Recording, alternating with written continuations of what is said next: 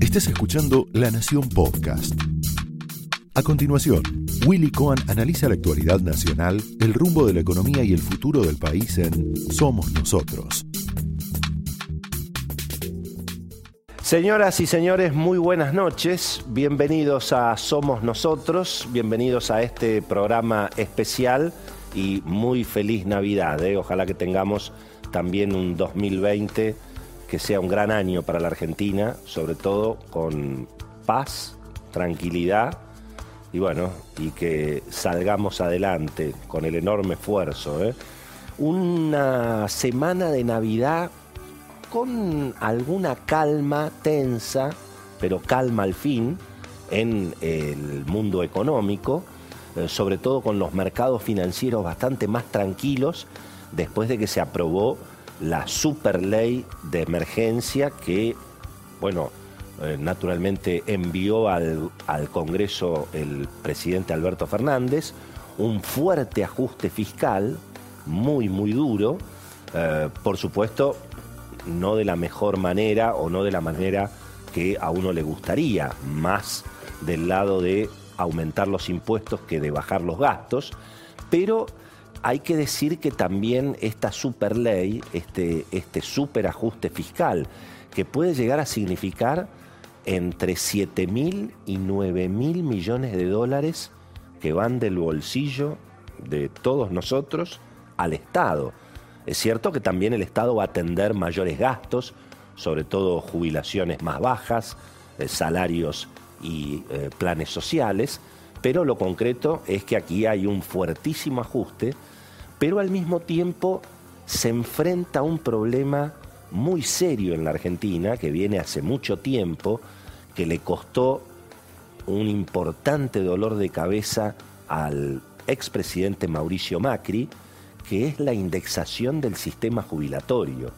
Eh, y si bien la ley que hizo aprobar el peronismo, mm, dando además una muestra de poder y de capacidad de hacer acuerdos políticos y además de dar todas las malas noticias de entrada eh, y al mismo tiempo echarle toda la culpa al anterior, casi al contrario de lo que hizo Mauricio Macri eh, apenas llegó al gobierno en el 2015, eh, donde lejos de ajustar el problema de los jubilados, en alguna medida lo, lo agravó.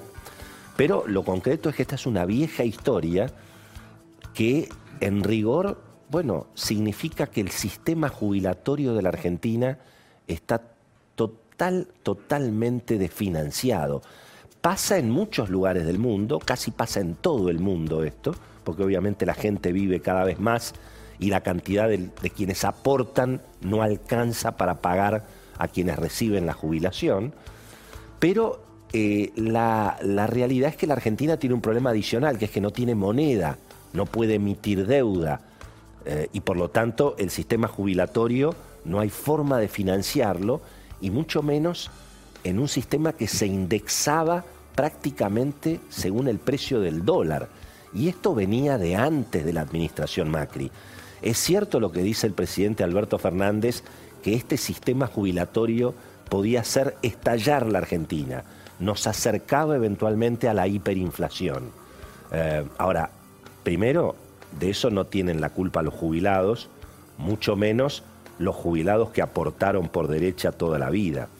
Ahora, la realidad que este sistema, bueno, eh, viene totalmente, totalmente desordenado y sobre todo se complicó cuando durante la administración Kirchner, bueno, prácticamente se le otorgaron jubilaciones a dos millones, dos millones y medio de actuales jubilados, muchos de los cuales no habían hecho los aportes, en muchos casos justificadamente, pero mm, uno tiene la sensación de que en la mayoría de los casos hubo gente que se jubiló sin aportar. Y bueno, eso en términos económicos es insostenible. No lo pudo enfrentar el presidente Macri ese, ese drama. Se lo advirtieron incluso eh, algunos de sus economistas más cercanos. Carlos Melconian se cansó de hablar antes del 2015, durante el 2015, en la mitad de la era Macri, hoy mismo, se cansó de hablar del problema de la indexación del sistema jubilatorio. Y en las últimas horas, Rodolfo Santangelo, el socio de Melconian, dijo también una verdad que nos tenemos que empezar a mirar a los ojos y decirnos la verdad. Eh, digamos, el sistema de reparto que rige hoy en la Argentina es un sistema donde cobran prácticamente 6 millones de jubilados, pero muy poquito. Es decir, Derecholandia, todo el mundo tiene derecho, pero para que haya para todos, tiene que ser muy poquito. Ahora, si alguien quiere cobrar según lo que aportó, bueno, eso no es un sistema de reparto, eso es un sistema de capitalización. Las dos cosas a la vez no se puede. No se le puede dar jubilaciones a todo el mundo y que todo el mundo cobre según lo que cobró y lo que aportó, porque el sistema, porque la dirigencia política en la Argentina de los últimos 20, 30 años ha ejercido una enorme demagogia. Eso es lo que no se está diciendo ahora. Es cierto lo que dice Alberto Fernández, que él heredó este problema agravado de la administración Macri, pero Macri lo heredó agravado de Cristina. Y este es un problema que hay que resolverlo. Esta ley le pone 180 días, pero trae muchos otros problemas. Los juicios que eventualmente pueden venir de los jubilados que tengan haberes superiores a los 20 mil pesos, que lógicamente no son jubilados ricos, pero que obviamente van a perder eh, mucho más de los que cobran la mínima, que es prácticamente el 70% de los jubilados, esos van a tener más aumentos en el mes de enero, en el mes de diciembre, y les prometió incluso Alberto Fernández eh, mantener eso en el mes, en el mes de marzo. Ahora, eh, el problema es que el sistema jubilatorio de la Argentina, y bueno, tal como está, hace estallar la economía. Insisto, no es culpa de los jubilados, es culpa de quienes organizaron un sistema donde se otorgaron demagógicamente derechos para muchos y hoy eso no se puede, hoy eso no se puede pagar. Pero la decisión de Alberto Fernández de haber enfrentado esta situación y dar las malas noticias en las primeras horas de gobierno, y bueno, ha generado eh, algún alivio, por lo menos en materia macroeconómica. Em, ¿cuáles, ¿Cuáles son los desafíos que vienen después de aprobar la ley? Ahora vamos a hablar con Beto Valdés sobre qué pasó en la Argentina en estas, en estas horas navideñas, además de la aprobación de la ley, porque hubo muchos nombramientos, hubo mucho movimiento en la justicia, eh, hay algunos ministros que prometían comerse la cancha y por ahora no han aparecido. Así que hay mucho para charlar sobre lo que pasó en la política, además de la ley.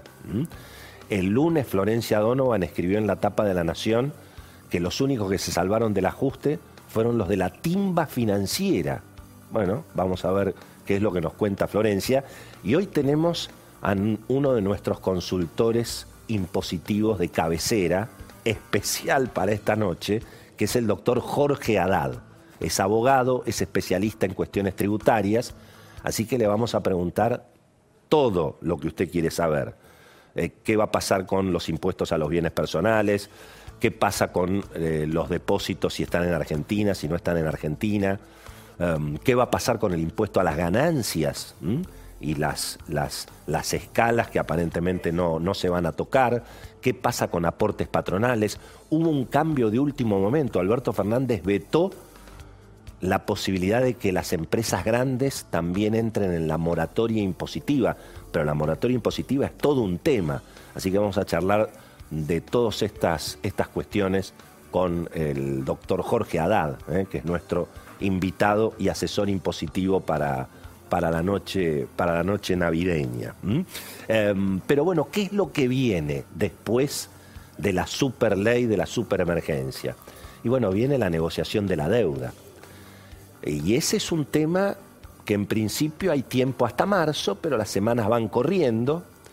En principio se esperaba que alguna misión del equipo económico viajara a Estados Unidos después de, digamos, después de Año Nuevo nos va a contar algo Florencia Donovan de los detalles de qué se está negociando en ese, en ese sentido.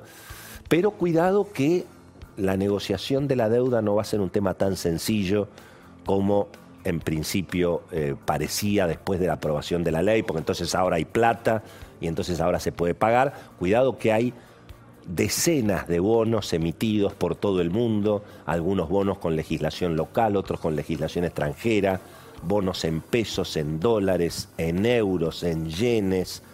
No es una cuestión tan sencilla y me parece que los mercados que tuvieron un rally navideño espectacular en todo el mundo, récord en Wall Street, récord en las bolsas europeas y récord también en la Bolsa de Buenos Aires, con gran recuperación de las acciones y los bonos que venían muy castigados, venían prácticamente previendo que Alberto Fernández iba a ir al default en la primera semana de gobierno. Y como eso parecería que no ocurre, casi todo lo contrario, los bonos se mandaron una trepada espectacular, prácticamente de 40 dólares de paridad a 50 me parece que ahí van a descansar un poquito hasta ver cómo, cómo sigue la película y sobre todo también ver qué pasa con los precios. Ese es un tema más cotidiano, más de, quienes no están solamente involucrados en, la cuestión financiera. Eh, cuidado que toda esa plata que se va a poner en la calle, aumentos a jubilados, aumentos a salarios bajos, aumentos por decreto prácticamente a todos los trabajadores, bueno, eso va a ir al consumo y eso va eventualmente a presionar los precios con también meses complicados en el rubro turístico, ¿eh? porque el turismo en diciembre y en enero, sobre todo el turismo local, y bueno, va a tener una presión adicional. Los precios en Pinamar, los precios en Cariló, seguramente van a subir comparando lo que van a ser los precios en Brasil, en Uruguay, y eso puede presionar eventualmente el índice de precios en diciembre y en enero. Y eso es importante porque recordemos que hay un dólar financiero prácticamente de 80, 85 pesos, pero el dólar oficial se quedó en 60. Entonces es importante ver cómo va a ir jugando esa diferencia entre el dólar oficial en 60 y el dólar financiero y dónde van a ir los precios. Así que se aprobó la superley, los mercados aliviados, una tensa calma en la economía y bueno, una noche navideña para charlar un poquito de novedades y para enterarnos de lo que viene, que eso es lo que nos gusta en este programa. Esto fue Somos Nosotros, un podcast exclusivo de La Nación. Escucha todos los programas de La Nación Podcast en www.lanacion.com.ar. Suscríbete para no perderte ningún episodio. Estamos en Spotify, Apple Podcast, Google Podcast y en tu reproductor de podcast favorito. Seguí escuchando La Nación Podcast.